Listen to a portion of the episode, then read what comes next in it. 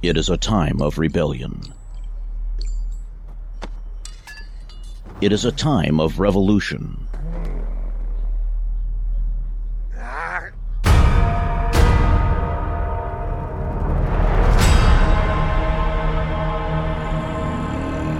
It is a time that has been since he was six years old.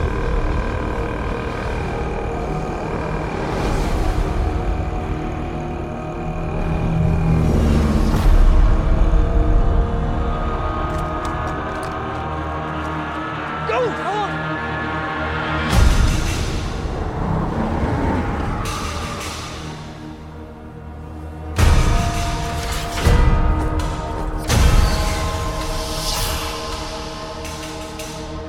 They're so proud of themselves, so fat and satisfied.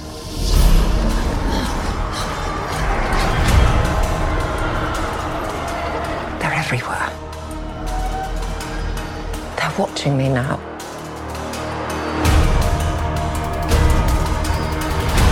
Soon enough, these days will end.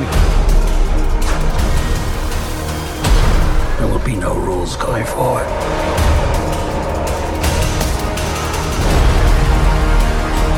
People are standing up.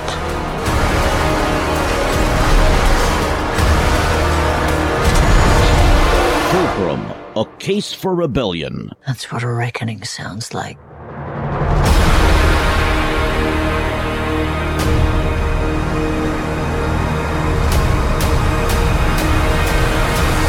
Fandom Awakens Radio spin-off podcast. Alright, guys, and welcome to the latest penultimate final installment episode, at least for this year. Uh, we'll talk more in twenty twenty-four for Fandom Awakens Radio's spin-off podcast, Fulcrum, A Case for Rebellion. I am your Prime Fulcrum. Yeah, Prime Fulcrum. Sorry, I'm just still coming off a pipe for Transformers Rise of the Beast. Ah! So I am your Prime Fulcrum, and here with me, your friend of mine, all the way out in space Florida, or maybe it's actual Florida. Damn it, Andor, I'm confused. Kyle Wagner. Kyle, how's it going, buddy? One shall stand, one shall fall. Ah, ha, ha.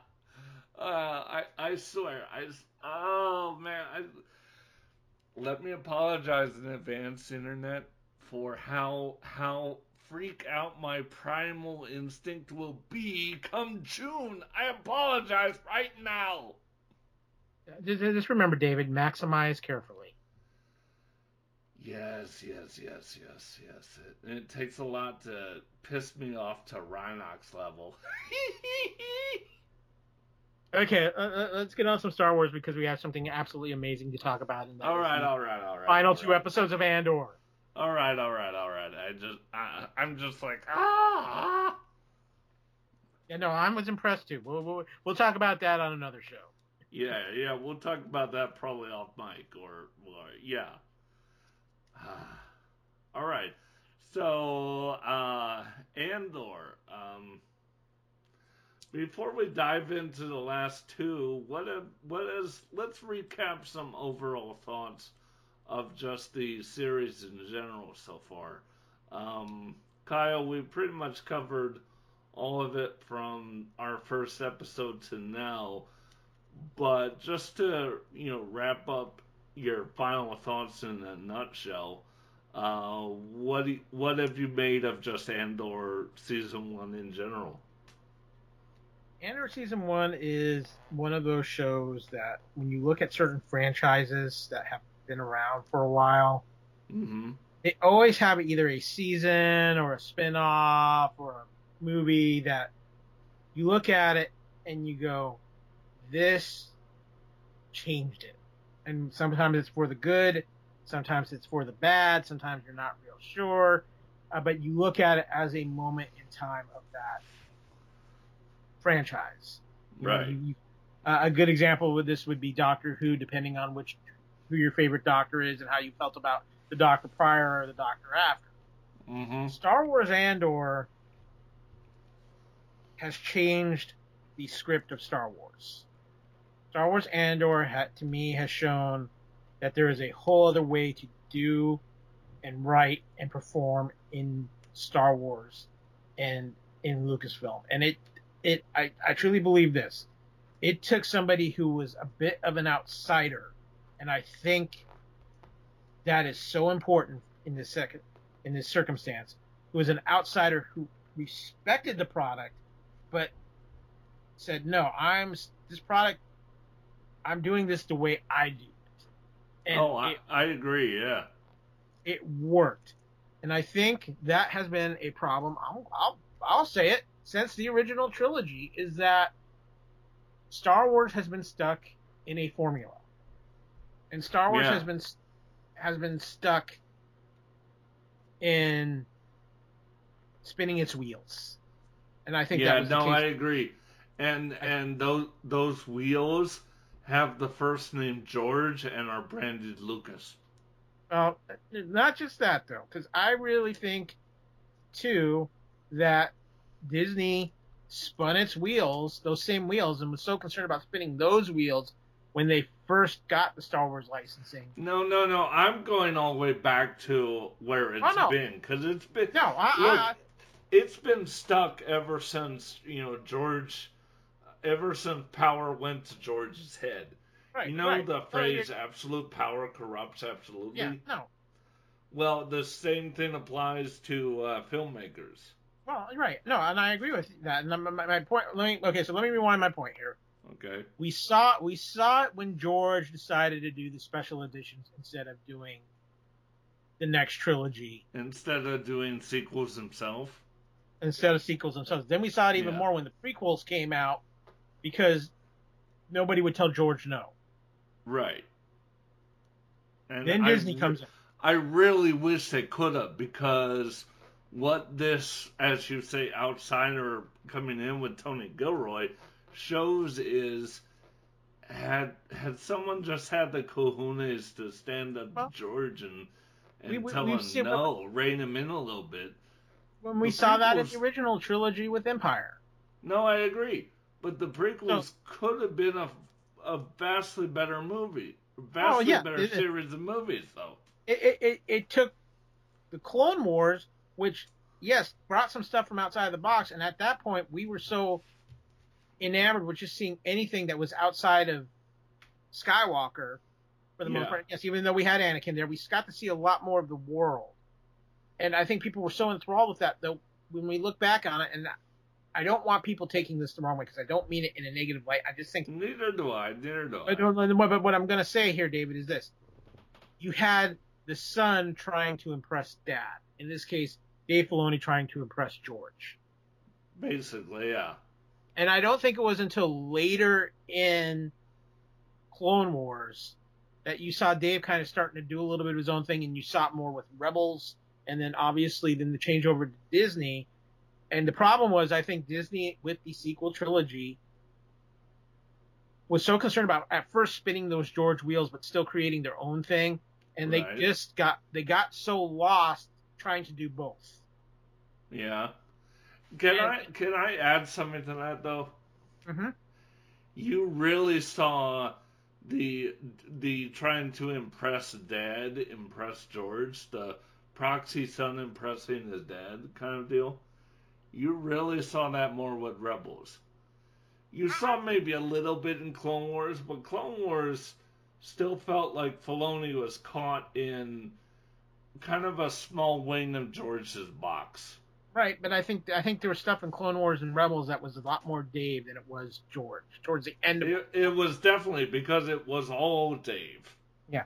So... You know, ver- Versus, say, Bad Batch, where it's like, I don't care how much, guys, you call it Clone Wars season, you know, eight or nine. It isn't. It it spent way too much time in season one chasing its own coattails to try to be Filoni. It isn't. These are these are new folks. Yeah.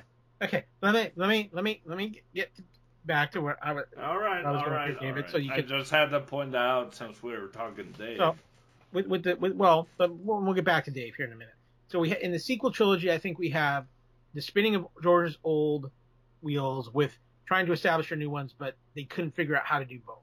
And I think I agree. Yeah, I, I think it led to the, a disaster that was just rudderless and didn't and didn't give us the product we deserved as fans. Well, a disaster, please. It's not like it was D C. Well, no. Well, for force what we were expecting. Let me put it that way. For what I think we were expecting. Yeah, for what you were expecting, I pretty much knew what was going on. Well, I know, but there's, there's, what, what I'm saying is we we had higher hopes. I, I think that, I think that's fair to say for everybody. Sure, most of you did, sure. Then we get to Mandalorian, which is, yes, you're still spinning some of that George. You're going back and actually spinning a little bit more of that George wheel, but you're doing it in a way that I feel like you're adding new as you're spinning that wheel and weaving it in compared to just trying to break the wheel. Yes and no. And I, I know, I, I know, and I know your feelings on that. The, there are promising moments with the Mandalorian, mm-hmm. but I'm sorry, you know, unless you're really taking a big left turn with uh, with Grogu, with that kid, yeah, you're not changing my tune on Mando. No, I'm, I'm just, I'm, I'm, this is again, I'm giving my, my opinion here. No, I understand that, but I'm just saying. Mm-hmm. Right? Unless you really take a sharp left turn with season three, with where you're going with that kid, you're not changing my opinion right. on Mando. Right. And that's a conversation when we talk Mandalorian season three. Yeah, we'll get to that in uh, March or so. So, the other thing that's happening at the same time, though, is you have two films come out that are different. You have Rogue One, and you have Solo. Mm-hmm. Who are doing their own thing. Right. Yeah. And one that was handled brilliantly and one that was basically sabotaged by the same C E O that Disney had to bring back because the last one was an idiot. Oh. It's sabotaged by a lot of things. Let's... Well, oh, well, okay, but you know what? I'm I don't I do not subscribe and will never subscribe to you know, your your quote-unquote backlash of a movie hurting another movie. That's just no, that's no. just that's just stupid I, echo chamber talk, and I no, would not I, deal with that. I, I'm not talking about that aspect. I'm talking about how, at the time, Lucasfilm was having a hard time sorting out creators. Oh, that? Yeah. Yeah. Well, let's be honest. I feel like there's a bit of... Um, Larry Kasdan resentment, especially when you bring in such weirdos like Lord and Miller. Well, but anyway, neither here nor there. I think yeah, we can neither say, here nor there at this point. I think we can safely say at this point, Solo has kind of um, got some retribution, and people mm-hmm. are more accepting of it now. Yeah, I think that started the process, and I think we finally have gotten there with Andor, with Tony Gilroy, again a creator who has enough clout to stand up to anybody at Lucasfilm, anybody at Disney, and say... He, he does, yeah. He does. And, and he did, and he was the right man for the right project. And mm-hmm. what we are seeing with Andor is, is that when you have somebody who comes in with a plan, with a vision, and is given the ability to execute that, you get phenomenal work. Well, a, think, a vision, anyway. I I think... You know, plan is such a very loose term, anyway. Well, but I, but when when I say plan, and I, I think it, the the plan is is that there was going to be no volume. He's he's doing practical. He's he's telling the story he wants to tell. That yeah. was his plan. See, now I'm glad you brought that up because that part I love about you know Andor, and from all accounts I love about the photos I've been seeing with Star Wars Acolyte. They are both going non-volume. It's like, okay, you know what, Favreau, you're doing whatever, fine, we'll discuss it in March and see if I feel differently about season three. But, I'm sorry, Star Wars is more real when you actually go there and you're not in, what is it, um, Daytona Beach or wherever they are, filming... Basically, in the equivalent of a Star Cruiser box. Well, the the other thing, the other aspect is this too. You're also working and this is something I think all Star Wars fans have been screaming bloody murder for, I'll be honest with you. Mm-hmm. you you're, yes, the storyline itself is still within what you would, the Skywalker saga, but it is so much its own storyline. Well, it's um, more adjacent to it, yeah. Well, adjacent, but it's within that time frame. Yeah, but yeah, yeah. It, it's so much its own thing, and then the ultimate aspect of it is Tony Gilroy did not dumb this down. He did not write it for. He wrote it for how he wanted it to come across, not how or how I want people to take it. I'm I'm writing it. People can either accept it or not. Right. Yeah. And it was it was it didn't dumb it down itself or anybody. It, it stuck to its guns, and it became something phenomenal because it was something I think that most people have not wanted to see or wanted to admit to. The majority base of Star Wars fans have grown up. Yeah, yeah, uh, a hard fact to admit, but yes. There, there are still kids out there who are Star Wars fans, don't get me wrong. Right, no, but, but they're coming in via more, you know, um, uh, things like Rebels, or via more things like Forces of Destiny, or via more Bad Batch, which is still in your, you know, your Clone Wars-esque animation milieu. And I, th- I, th- I think the other thing, and the aspect is, is this proves something, this disproves a George theory. Mm-hmm. That you have it to write does. Star Wars, that you have to write Star Wars for nine-year-olds. Yeah, it definitely disproves that. And I, I'm glad you brought that up because it, it segues nicely into what I've been saying since our first episode, right? Star Wars Andor has basically shown that Uh, I'm sorry, by doing a show in this time frame, and look, I I like the original trilogy. I I I more like the last two films. I don't necessarily like a lot of aspects of four. I know, shocked. All right, but guys, calm down. But I don't necessarily like some aspects of four. I like five and six. Uh, even though six was kind of ghost directed by George. But, you know, Andor really shows that the original trilogy could have been so much more impactful, you know, and, and, and teaching a generation really hard lessons that they unfortunately had to learn along the way as they grew up. Because the movie didn't teach them. But, you know, the original film could have been that much more impactful if you had the the themes that Andor was dealing with, like, right in your face. Yeah. No, I, I, I, you, I agree. You see what I mean? It was kind of that reverse engineering stuff yeah. we, we were doing last week. Yeah. But I, I which, think, again, which again, I will be the first to admit, is not a healthy exercise for most in fandom. You and I have talked about that, but I do it as talking points. Some people do it as a, well, let's fix this and start a petition and blah blah blah blah. blah. No, that's just dumb, and that needs to stop. Well, I, I think I think the other thing here is that. Um, As we move forward, it will be interesting to see, now that Bob Iger is back,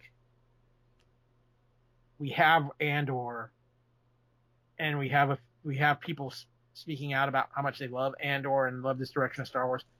It will be interesting to see if they continue to kind of go down two, two paths, kind of the Mandalorian, and work with me here, David. The Mandalorian path of the Star Wars that still is written a little bit for nine-year-olds. Right.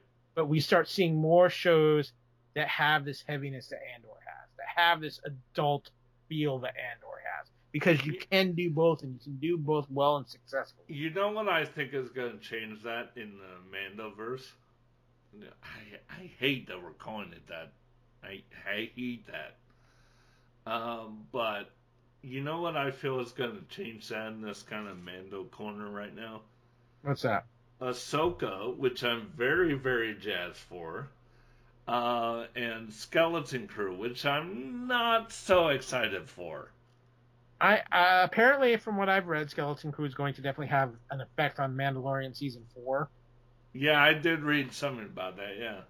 But I'm, I'm with you. I need to know more about Skeleton Crew. I'm very curious about Acolyte. I'm really hoping Acolyte's going to kind of fall more into that Andor feel to it. Well, based on the photos, I'm like, because I saw that Wookiee photo, and I'm like, gee, considering it's in the final days of the High Republic, I wonder who that could be. Yeah.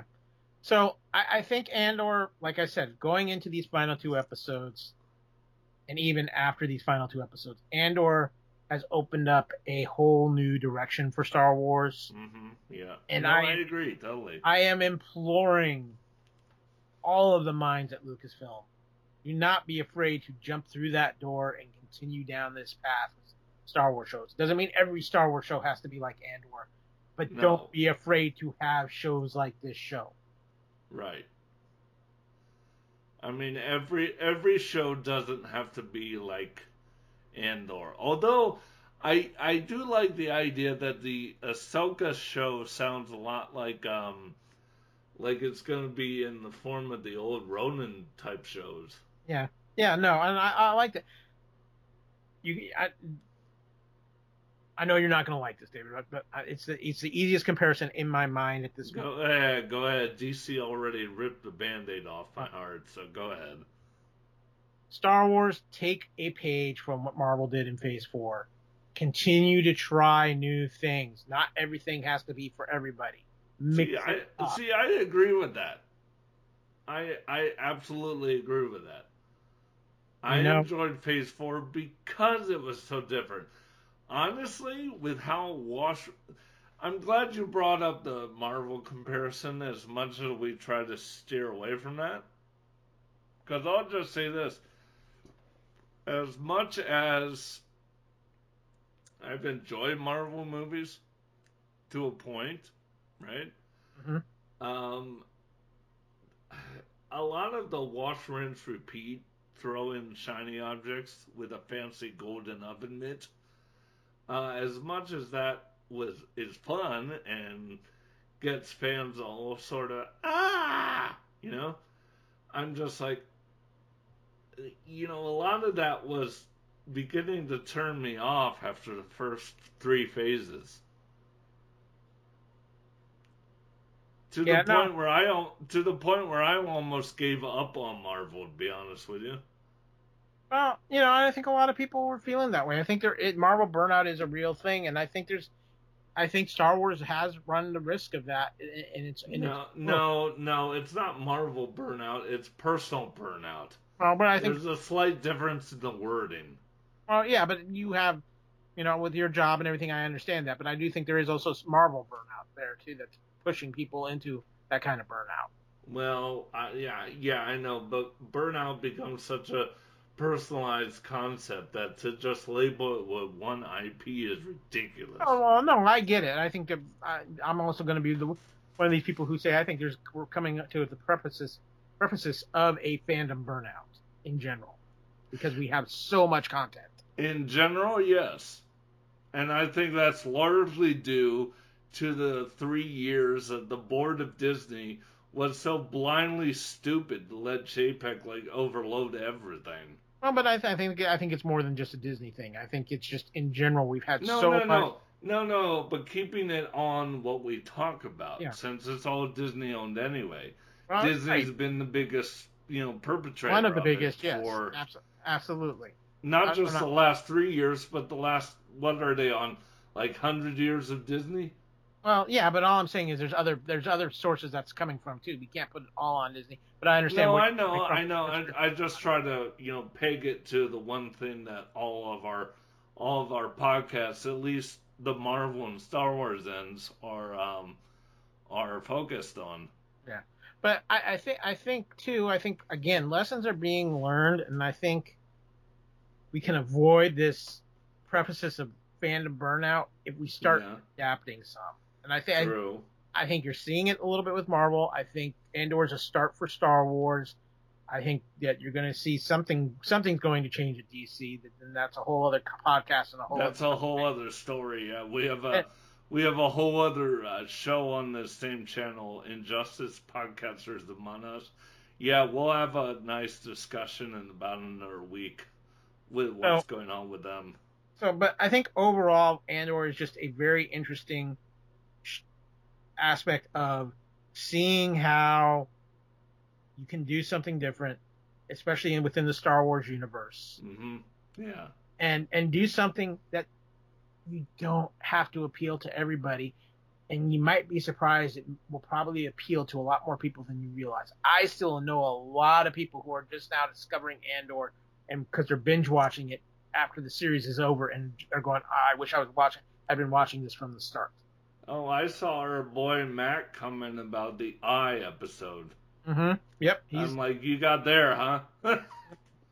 So, I, I think... I I mean, think and the Eye episode is one of those where after that, you know what I said after that episode? I What's said, that? I said, well, you blew your whole expense budget for the rest of the series. Yeah, apparently they didn't, but... Um, oh, I'm sure they didn't. It I, just felt like they did. I think that's the other thing with Andor that has been so surprising and has been so phenomenal. Just when you think Andor had reached a peak, peak, and it's like ah, they can't top this, they can. Cont- it continued to top itself again and again and again, right. And again. This goes to credit to the writing team because they were writing these things in three, basically three episode arcs with an maybe an ep- a standalone episode kind of in the middle that acted as true, a transition. True. Now, and each arc just got better and better and better, culminating, David, with a moment in the final episode that I have seen more than one person say might be one of the greatest single moments in Star Wars history. Yep, I agree. Uh, now, before we get there, let's just point out a few things about you know the two episodes in general. Because, again, we can't talk these things in isolation. We kind of talk about them as a block. You've been saying all along that's kind of the uniqueness of uh, Andor, period. But uh, I'm just going to say, with the first episode, uh, The Daughters of Ferrix, right? Mm-hmm. I'm going to point out one of two things. One... It's refreshing to have uh, Melshi and Andor have a better time on the beach. Yeah, that's for sure. Right? Because we know we know their next time on the beach doesn't end too well. Um, but, and that's an understatement. But the second thing I'll point out is, is there a droid any more loyal than, than B two Emo? Sorry, R two. Uh, maybe Chopper to Hera? I don't know, but yeah. Close. Chopper, Chopper's loyalty, though, seems to come out of a, a lazy, dickish quality. Yeah, but he's still incredibly loyal to Hera. Well, that's true. I guess I have to see more of the Ahsoka show to be proven right on that one. Yeah, but... Or to, or to feel different on that one, you but know? The other, the other thing with this episode, that's when we were talking about episode eleven here, too, David, is... the emotional hits it takes, because not only not only are you dealing with oh man Andor, the emotional the Andor, hits yeah the Andor going. Andor having escaped and everything with him trying to get his freedom from that planet. Uh huh. That's the start, and but then we get to what has happened to his family and his friends, and we see just how much the Empire has destroyed Vix. And what oh, they have God. done to her. And it is such an emotional gut punch.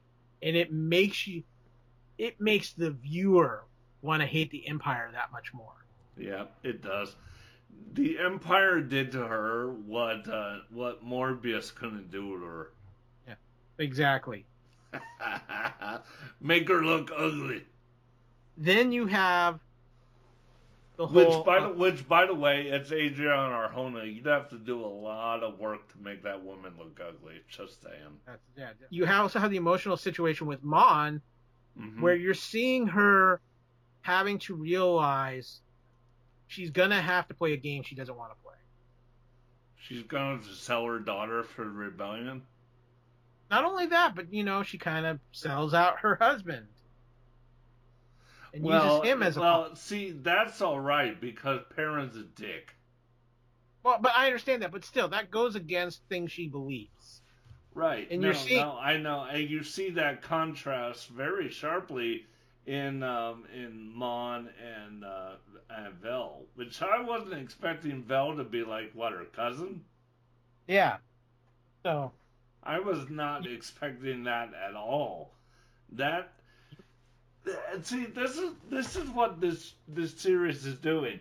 It's literally making me look at um, you know, Caroline Blankenstare or Blankenston. She literally was a Blankenstare, but it's making me look at characters like that and going, who knew? Well, right. I mean, and there, but there, but it's it's also the aspect of it's doing so much to give you a different view of the Star Wars universe, without Jedi, without lightsabers, without you're basically getting what the common person is going through. This series on its own has made the empire made the Empire so evil. Without Palpatine, without Vader, without... Oh, I agree. I agree. And I'm just going to double down and say that I know they were... That George, for years, was talking about this kind of thing with, like, that Star Wars Underworld show he wanted to do. Right? Yep. I will just say this. Look, would I have watched it? Of course. Would you have watched it? Of course. Would... Anyone else? Of course. That's not the issue here. What the issue is, is I think George wouldn't have gone the places this show went if he did himself. Rogue One and Andor would not exist if George Lucas was still in charge. No, absolutely not. And if, if everything was still hunky-dory the way it was, you would not have shows like this. You would not have a show like this or a movie like Rogue One, for that matter. Yeah, so that that that's that's a whole other thing. Thing, but well, but it's in it's in relation. Yeah, but you also look at Episode eleven. You look at the impact of Cassian finding out about the death of his mother. Mm-hmm. And you just see all the mechanisms that are working into place. Yes, the uh, slow moving powder keg. And the thing is, is that the powder keg doesn't even fully get blown up in Episode twelve. It's lit, but it doesn't get fully exploded. You you look at... No, no, it doesn't. I mean, even in Episode eleven, with the stuff with Luthen and Saw and working, learning just, like like I said, the Rebellion in its own right is just as dirty as the Empire. Well, you kind of have to be when you're, when you're... Right. Uh, you know, fighting a war. But but but, but the, the, the question then that's becomes... Kind of, that's kind of, and Kyle, I know we have varying opinions on this, but, you know, follow me on this one. That's kind of the, the um, uh, you know, if you look at the show in a microcosm to our own uh, world and political space, right? Mm-hmm. Uh, I know people don't like that, but that is what Andor sort of forces you to do, no pun intended. But if you look at that, at that it, through that microcosmic lens, you'll realize that that whole, the rebellion just as dirty as the Empire, is exactly our our political system. The only difference is one side knows that and the other side doesn't. Oh, I think both sides know it, but that's a whole, whole other well, thing.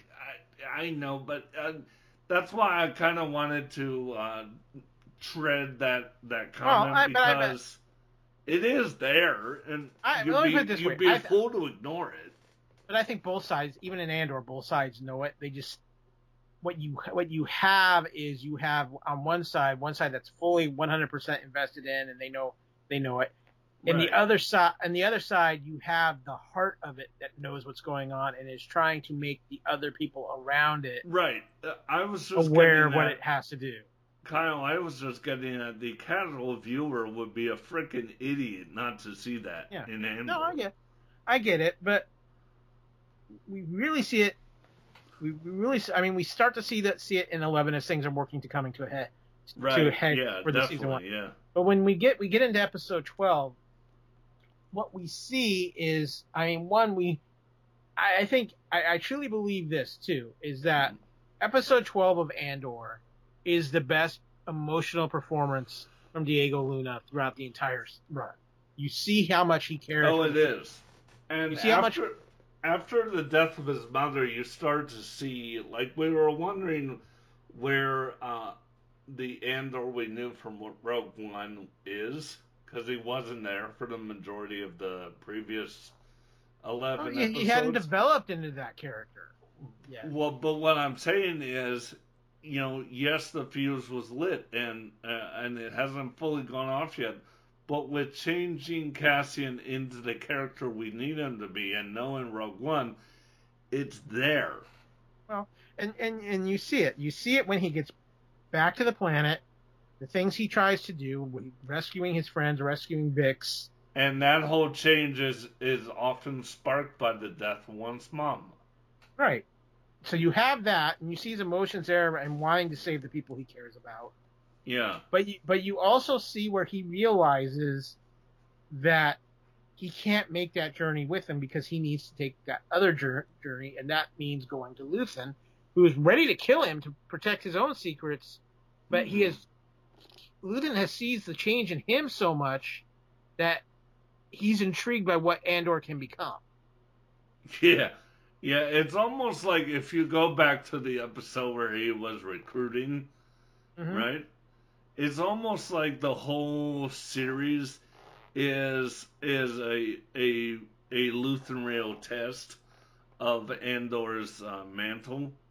Well, and I, th- I think I think the other thing when you look at the Luthen and Andor relationship is is this is that Andor started off as a pawn and a means to an end for Luthen. Mm-hmm. And now Andor is something that he feels he can grow even more, and Andor yeah. has sold him on that. Yeah. So people are making their choices. This is like Mon made the choice to sub- basically throw her husband under the bus, and we'll see how that plays out. Well, I, I do like that a show. And look, I, I know people go into, oh, ignore, ignore, ignore with the sequel trilogy or sequel anything for that matter. But I do like that a show at least acknowledges Canto Bite. Yeah, well, you've got that too, so.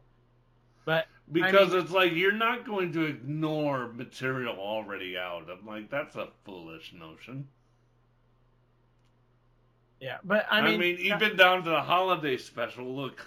It's like, okay, Favreau, you got two pulls from the holiday special. If I see any more things from Life Day, like if um, like if Amy Sudeikis or whatever her name is, uh, the the if uh, like the little pilot gal thing, right in uh-huh. the hangar, uh, I forget her name. It's, what's her name again? Uh, I think it's Amy Sudeikis that you're talking about. Yeah, yeah, yeah. If Amy Sudeikis starts singing Life Day, I'm just like, I, I'm turning off Disney Plus and going to bed. Yeah, well, but here, but here, but here's the other thing too is that you know we've talked about we've talked about Mon, we talked about Biggs, we talked about Cassian, we talked about Luthen, and yet we still haven't even talked about um, the Dedra Meero situation. Where we have... Oh, oh, God. Okay, I'm just going to say this. When uh, she came into the picture and was on, um, uh, on was back on Ferrix, mm-hmm. I started to, and she was getting trampled, you know, as all the violence and chaos was going on. I'm thinking, did Star Wars just pull a George Romero? Not, I'm not going to say that, but I think what I think they've done, and I think it was pretty freaking close because that was straight, that was almost like straight George Romero how she was getting trampled. Yeah, but but but here, but here's the thing, and this is what I think is very interesting with what the, this turn has taken, is that here you have Dedra, who's been, for the most part throughout this show, pretty confident on her game. The plan's working. Even when it's had some level bumps in it, she's handled it. But now here she is on the ground, in the dirt, literally, and things have just taken a crazy turn, and she's shaken, and she's not quite sure what to do, and yet here comes Syril to save her, and then she is in such a way that even though as crazy in his own right as Syril is, she's seeing him as a savior now. Yeah, yeah, no, I agree, which is just kind of weird. You know what else is weird? What's I don't that? know why, but when it, when I w- when I was watching that moment, right? Uh I kept seeing, I kept seeing Edna Mode in, uh, from Incredibles in my head, and that scene, like, yes, kiss, darling, kiss. Well, yeah, a lot of people go that. I think what we're looking at with Dedra and Syril is a little bit of Stockholm syndrome, almost. Like a like a Joker and Harley sort of thing. Kind of like that, where you have Syril now who's shown up as like competent and stuff, and Dedra's had her, or Debra's had her confidence shaken. To maybe the Dedra's very... basically had her ego kicked in. Let's yeah, be honest. The ego's kicked in. Debra's had her. You just had her ego kicked in. She's had she's had her confidence shaken to the core, and here's Syril standing as this thing rescuing her. Right. And even though she probably doesn't, in truth, think much of Syril, he's what's there in that moment. Mm-hmm. And so, hence the Stockholm syndrome kind of kicks in a little bit here. So just a smidge, just a smidge. So you've got that, and you have all these pieces. But what is so great about Andor is we know season two is coming. Mm-hmm. Well, Gilroy kind of gives us this sense of, okay, there's a little bit of finality to this season. We've got a whole lot more story to tell. But without... So I, it's a phenomenal way to wrap up the season and feel like... Well, okay, we essentially got twelve more, don't we? Yeah, we have twelve more coming. But mm-hmm. he did such a good job of wrapping up the season, feeling like we kind of cl- we really did close the chapter on everything that it was trying to sell, tell in within this season. But we still have a whole other story to tell, and we know it's coming. And so we're fascinated and we're ready ready for that ride. And that, that's such a credit to Gilroy and his writing room. And then you add into it, David, and I'm going to get to this now, because I think I, I, I agree with what people are saying. This might be, easily for me, one of the top three moments within all of Star Wars. And that is, of course, in the square, the speech. Yeah, yeah, definitely. I mean, obviously channeling back in the day, help me Obi-Wan, you're my only hope. But in this case, just rallying the people. Okay, you, okay. Two things I was thinking of, right? Mm-hmm. Uh, one was before the speech and the other was the speech itself. Okay. Uh, the first I was thinking of when they were all marching during the funeral, mm-hmm.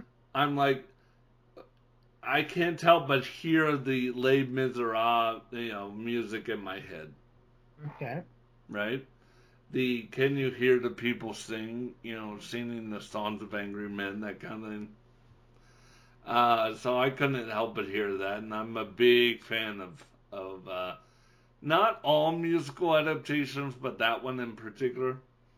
Uh, so I'm a, I, I, I was, a, that was a nice touch, nice touch. The second thing I was thinking, especially during the speech and everyone rallying around and looking up and whatnot, was this is the most adult-toned episode of Rebels I've seen. Oh, well, there's that too, but, you know... Because didn't, didn't, correct me if I'm wrong, didn't it just feel like an adult tone of Rebels? A little bit, but I think that was the intent of it. I mean, I was definitely pulling some vibes of back in Rebels when Ezra gave his speech about for his planet about standing up for the Empire. Standing, yeah, standing but it was, noth- it was nothing well, next to the gut punch well, of this. Well, yeah, but this is a, this is a totally different level. And that's... But that Plus, was a, it's it, also a different show. Animated skews differently. Yeah, to, exactly. This, to this is, live this is action. For... More... And no, no, just so people at home realize, I'm not saying some dumb shit like, you know, former C E O Chapek, who said crap like, you know, animation's not for adults. No, screw that shit. That was just dumb, okay?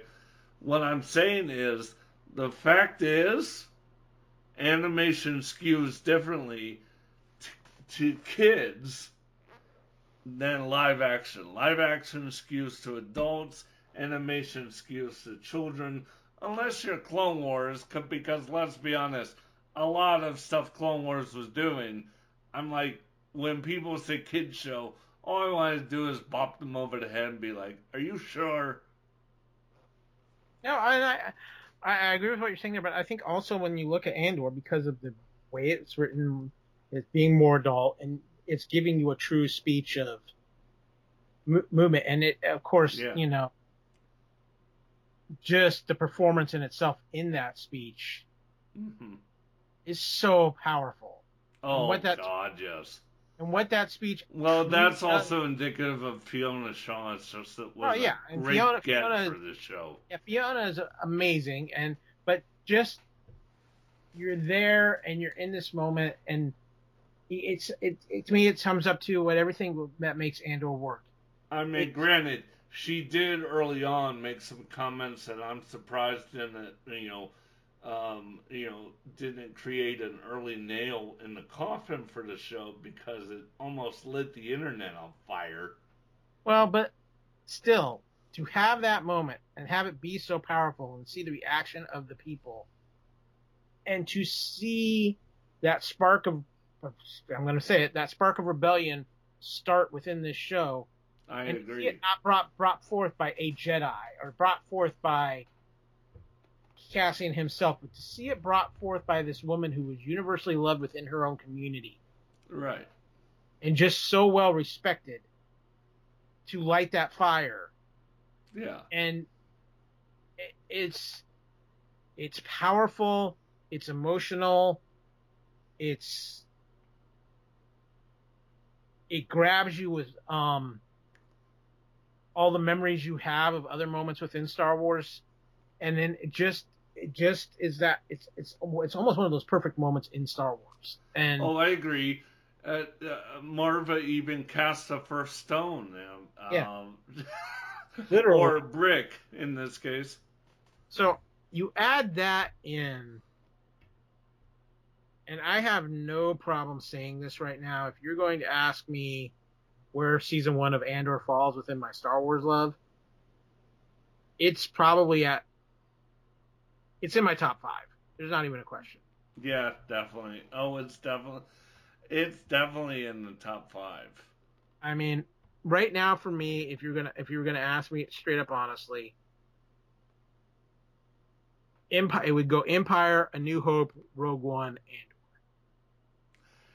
Andor. For me, it would go, it would go Empire, uh, Andor, A New Hope. Which, again, because of my, um, you know, kind of my uh, Andor could have made the original movie just that much more powerful, right? Mm-hmm. Uh, discussion. Uh, A New Hope kind of, or, yeah, uh, Andor kind of slightly edges out A New Hope. So it would go Empire, Andor, A New Hope, and... You know, as much as I chagrin that he ghost-directed Return of the Jedi, I'm going to go Jedi as uh, the final one. Yeah, for, for for me, I mean, A New Hope is always going to be in the top two because that's just, that's, that's the first one and that's what I remember. And that's Well, it's favorite. It's why we're essentially here. And, and yeah. Besides, you got a nice uh, dose of mileage on me, old boy. So, so you got that. Empire is just... probably the closest thing to a perfect Star Wars film we've had. Yeah. Um, Rogue well, One. I will. I will say, and I said this. I said this as the sale was happening, because if it wasn't for what Irvin Kershner did, I don't think Disney or anybody would have had the gall to sniff around and go, "I'm going to buy this." Yeah. Well, but there's that too. What Irvin Kershner did with Empire Strikes Back was absolutely brilliant. Yeah. So with with Rogue One's coming come in at come in at three because you don't without Rogue One you don't have Andor. And I Absolutely. think Rogue, I think Rogue One too is what makes Rogue One work so well is you have the elements of Andor combined with the elements of A New Hope or an Empire coming together, and it and it just works so well. And then Andor, just because I, I think the only reason why Andor is probably a little bit lower, and it's the one thing I will give people who watch Andor. People are so, when you're a Star Wars fan, you're used to a certain level of pacing. Andor is so different that I think it's a, there is an adjustment aspect to Andor that you have to take in with it as well. There and is, think, and I and I think that was indicative in the um, in the numbers game it was doing every week. Yeah, yeah I agree, and I think I, I think this Andor is going to be one of those shows that's going to get better numbers as it goes along because of word of mouth, people not being able to binge it all. Oh, I, like... could, I could give a shit less about numbers, but... Well, you know, I know, but I'm just... I'm just, fact, I'm just... fact is, just in general, I think the comment you made factored into why that was going on week by week. Yeah.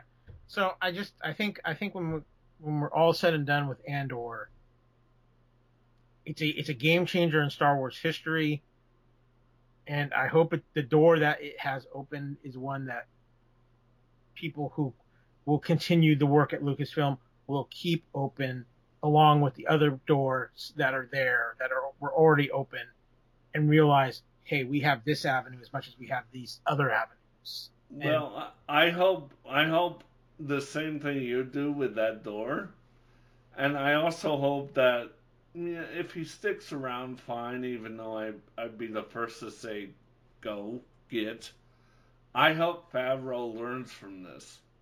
Well, I, I I I think, like I said, I think you've got, and there's nothing wrong with this, you've got different lanes of Star Wars now. And I no, think I, I know, but I hope Favreau learns something from this. because. Well, I, and the only reason I say that is putting it in the context of one simple fact.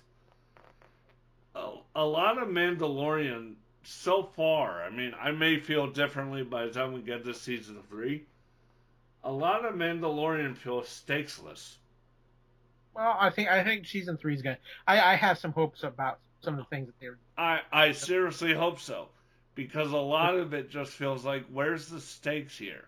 Well, yeah, but it's also a different. I think part of that is is because two we're in a different time frame after the fall of the Empire, so I think that makes things a little bit more interesting. No, it it does it does, but again, that's why I think they brought in the Darksaber and brought in Bo-Katan. Yeah, yeah I, I, I think I think you're going to start seeing those story plots develop into sta- higher stakes for Mandalorian. And also, also, I think that's why you have the Ahsoka show in play because, let's be honest, this time period in particular, this show, this Mando Corner, needs Ahsoka.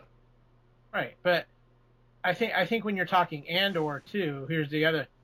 Other aspect of it is too is that you already had those stakes built in. We knew what was going on, so those there was instant stakes. Yeah, in no, I agree. I agree. I I just wanted to sort of you know use it to you know contrast uh, how I feel with this versus how I feel with Mando, where Mando it's like okay, where are your where are your stakes? Yeah, you've you've introduced this kind of. I, I guess I'll put it in this kind of weird food course comparison. You've introduced all the entrees around it, right? But where's the middle of your dinner?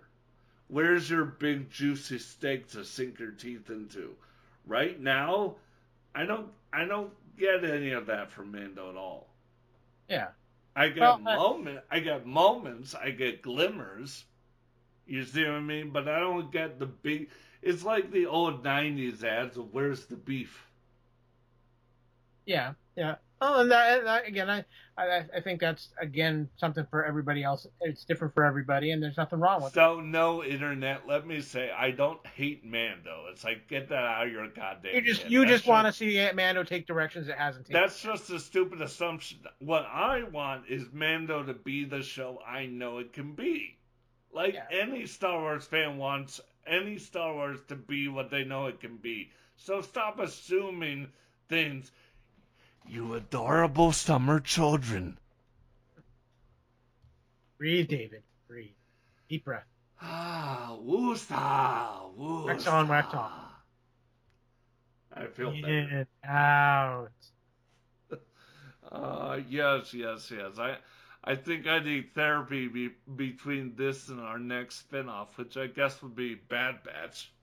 Yep. Um, we got that trailer. Let, let's talk about that real quick. Sure.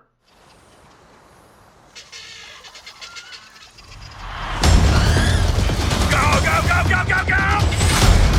We went over the plan five times. I got the package, didn't I? We need a pickup. Hang on. Grab the light.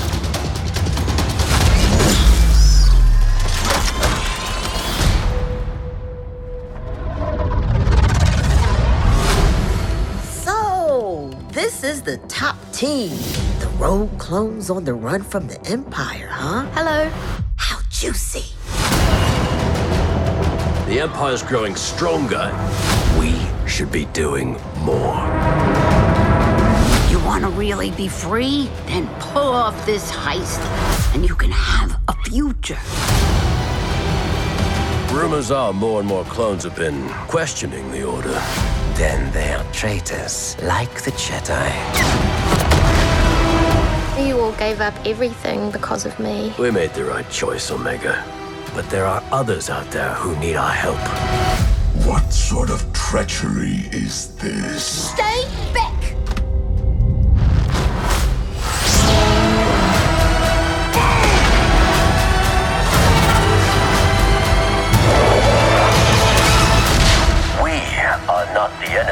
Empire seeks to establish peace and order throughout the galaxy. Peace? Peace was never an option. We're soldiers. We do what needs to be done. Move! You know what makes us different? We make our own choices. What do you need, Rex? Any chance I could use you for a mission? What did you think of the Bad Batch trailer? Because I really actually liked what I saw in that more than I liked anything that I saw in season one. I I liked it. I I was the, first of all, I think we let's just say this. I think we wrapped up our feelings on Andor, correct? Yes, I I think we have. I think we everybody is in. Most people are in agreement about the excellence of Andor. Okay, all right. So on to the Bad Batch trailer. Mm-hmm. Um, I I just wanted to make sure we were done with Andor first. Yeah, yeah, yeah, yeah, absolutely. But, no, I just think it's a good way to kind of preview what we're got coming up next, since we yeah, know yeah, yeah, yeah, yeah. January. I agree. Um, I think with the Bad Batch trailer, it was first of all, I, I liked it, and like I was saying really early on in the at the top end of the program. It, it felt like its own thing. It didn't... Yep. Season one felt too much like it was chasing the coattails of Clone Wars. Yeah, no, I I will agree with that. Okay? That... It it felt like it was tr- it was chasing the legacy of Filoni. And you and I both know Filoni's barely on this at all. Yeah. Right? Yeah. No, I, I mean, I think... it's essentially other people, is it not? Yeah. Uh, yeah, no, it's, I mean, Filoni's there, but not anywhere near the pre- presence. It's, well, it's actually a lot of the people from Resistance. Mm. Well, that, that is shocking considering Resistance was like eating a burnt steak. Oh, I th- what I'm saying as far as the showrunners go, but we'll see. No, no, I, and what I'm saying is, it's funny because Resistance felt like you and I were both gagging on it when we were talking about it. Yeah, but the, the the other aspect here that you're what you're talking about though, David, is it does feel like it's becoming its own thing. I also like the fact too that in this trailer, they're establishing what I think was should what should be and should have been from the start. The biggest story of Bad Batch is the fate of the true clone troopers. Yes, I, I agree with that. Be, and I'm glad you brought that up because the the point I'll I'll counter that with. Is this feels like it has an opportunity to actually be about cl- the clones and and and that pivot into, you know, from clones to stormtroopers. Because, you know, for all the for all the Band of Brothers, you know, clone talk that George was doing with Clone Wars, And he was. He he did equate it to basically Band of Brothers, they not? Yeah. Uh, but for all the stuff he was doing with that, I never really got that feeling from the Clone Wars because they were they were basically the equivalent of armored Star Trek red shirts. Yeah. Basically. Yeah. And largely... Cl- I got more out of us out of Ahsoka's journey than I did any of the clones. Yeah, I think I think Rex might be the one that would stand out there. Yeah, Rex is like the one exception to that, but that also felt like uh, you know, you're you're only highlighting Rex because you could use him in other mediums later, like we're seeing here with Bad Batch. Or, you know, I think he's going to be in the Ahsoka show, to be honest. Yeah. Well, I'll tell you, I'll tell you what. There was one other thing, as far as the Bad Batch trailer to me, that got me really excited, David. Mm-hmm. Yeah. Commander Cody. Oh yeah, yeah. I, I, Commander I, Cody interacting with a crosshair, or as I like to call, the James Woods of clones. Yeah. No. Um. I'm I'm very excited for that. I'm a fan of Commander Cody. I'm I'm looking forward to seeing him back and seeing what the, how they're going to do what they're going to do with that. But I, I Bad Batch season one wasn't bad. Yeah, I I, just... I I wouldn't have minded had they put Commander Cody in the Obi-Wan. That feels like a missed opportunity. Yeah, well, it, it could, if they ever do a season two, it's a possibility. But right, it um, is now. But yeah, it, it just feels like a missed opportunity. And I'm not really holding out for season two because I think it it it is one and done. I yeah, mean, that's it, kind of my feeling right it now. It should have been a movie and deserved a movie. Um, but you know, you and I talked about that when we were covering Kenobi. Um, yeah. That way back.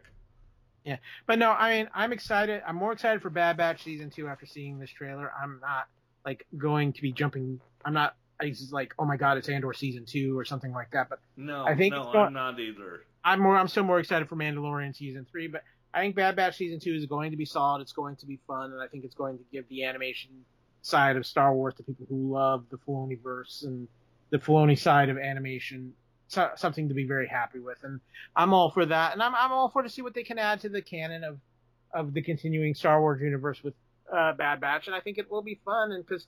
And then we know what's coming after that because we, when Bad Batch wraps up, we'll be diving into Mando season three. Well, it'll it'll overlap for a few weeks, but yeah, yeah. Um, and then you know, things will get real interesting after that. Let's just say isn't it going January fourth to like March twenty-ninth? Uh, something along those lines. I'm sure. I'm sure there'll be a little bit of overlap. Um, I'll, I'll send you that schedule, but it looks like what they're doing is like with the the premiere, the mid season, yeah. and then the final. They're doubling those up, and then yeah. everything else is like single episodes. Yeah. Well, we'll we'll, we'll see. We'll see what kind of schedule Disney works out, but yep. it, it, it's an exciting. It's, it's it's an interesting time. I think the next several months are going to be very interesting to see what the future of Star Wars is going to be and the directions it's going to take, as far as movies and as far as um, new people in charge and directions that Lucasfilms are going to take and decisions that are going to be made. I'm going to say old people in charge because I'm sorry, until we get a new new C E O, this is this is oh. basically Disney just running home to lick its wounds. Uh, well, like I said, we'll see. I think I think I think twenty twenty-three is going to turn out to be a major pivot year for Star Wars. Well, it's going to be a major pivot year for Disney if some of this uh, rumblings is true. Oh, that's true, but that's that's for another time when when we start having a little bit more meat to that bone that we can actually confirm things. Yeah, yeah, I'm sure you'll keep me posted. I hopped off Twitter, but you know, you, you just send me whatever you find. Yep. There you go. So. But with that, we are wrapping up this amazing first season of Andor. It's been a fun ride, Mister Senden. Absolutely, absolutely, Gain. And Gain, um, you know, first of all, you know, happy holidays, happy New Year, you know, twenty twenty-three. Not, you know, not twenty twenty-two part two or part three, whatever. twenty twenty-three. Let's go forward. Let's not joke about being held back anymore. Let's go forward as a people, as one. Let's do that. Okay? Let's be like let's be like a Ferrex crowd, but be nice and polite and move forward and not mean and nasty. Because ha- haven't we had enough of that shit? Yeah, I'm just gonna, since we opened the show with Transformers, I'm just going to close out with my final statement then. Till all are one. Ah, there you go. There you go. There you go. Uh, all right, all right. But no, our next uh, sp- uh, spin-off series will be uh, a re- sort of a return to our Back to the Clones uh, uh, sister cast limited series, now a continuing series, uh, slightly renamed from our, um, you know, the good, the bad, a podcaster's batch. And the new name is now, Kyle, you ready for this? As ready as I'll ever be. Clones versus Trooper, Dawn of the Empire. Very fitting. Very fitting. Or Empire Dawns or something like that. I don't know. Uh, I, I forget. I, I'm black. It, oh, no, it was, yeah, definitely. Clones versus Trooper, Empire Dawns. There you go. So that will be our next show, and uh, we will, uh, you know, uh, get going with that in uh, in early twenty twenty-three in January. And as far as Mando goes, Kyle, I'm going to leave that up to you because based on your February, we'll either go with Mando or just move it into summer.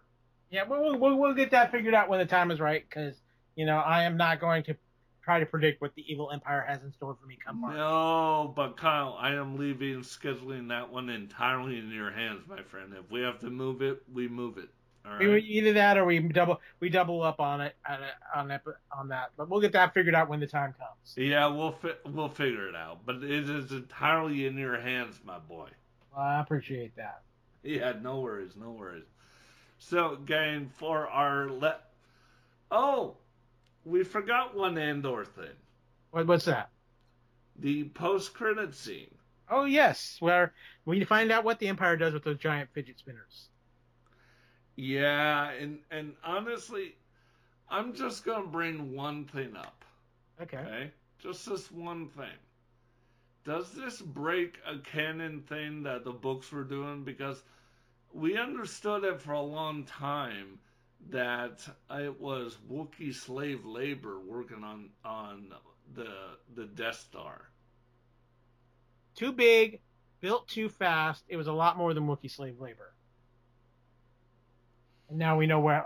Now we know what they did, what the Empire prison camps were about. Yeah. All right. All right. And I guess if it was Wookiees in that prison, they would need Gungans to swim out of there. I can't swim. yeah.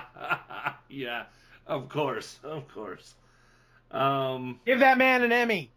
yeah, yeah. Get give Andy Serkis an Emmy. Come on. I'm getting tired of looking at him through digital makeup, even though he's very good at it. You know. Mm-hmm. All right, so that'll do it for this episode. Um. And yeah, we will, um, you know, see you for Bad Batch in in twenty twenty-three. So one last time, for me and for Kyle, uh, we'll just say in a very Admiral Gratis way, I say we fight. Thanks for listening to Fulcrum, A Case for Rebellion, a Fandom Awakens Radio spin-off podcast covering Star Wars Andor, streaming exclusively on Disney Plus. Lucasfilm and all things Star Wars are subsidiaries of the Walt Disney Company, all rights reserved. To steal from the Empire? To just walk in like you belong? They're so proud of themselves, so fat and satisfied. They can't imagine that someone like me would ever get inside their house. Cassian Andor. The Empire is choking us so slowly. We're starting not to notice. What I'm asking is this. Wouldn't you rather give it all to something real?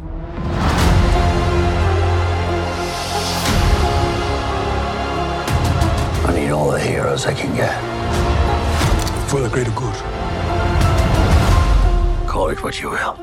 Let's call it war. There's fermenting out there, son. Pockets of fermenting. You're in my net. Are you a fish? Or are you a thief? You're slipping. I'm not slipping. I've just been hiding for too long.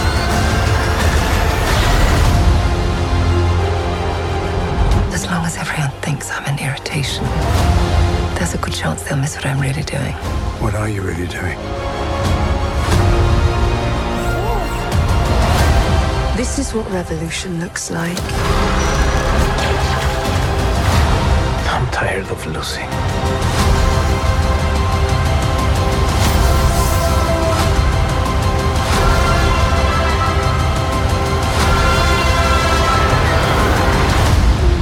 Fandom Awakens Radio is meant for informational purposes only, and infringement is not intended.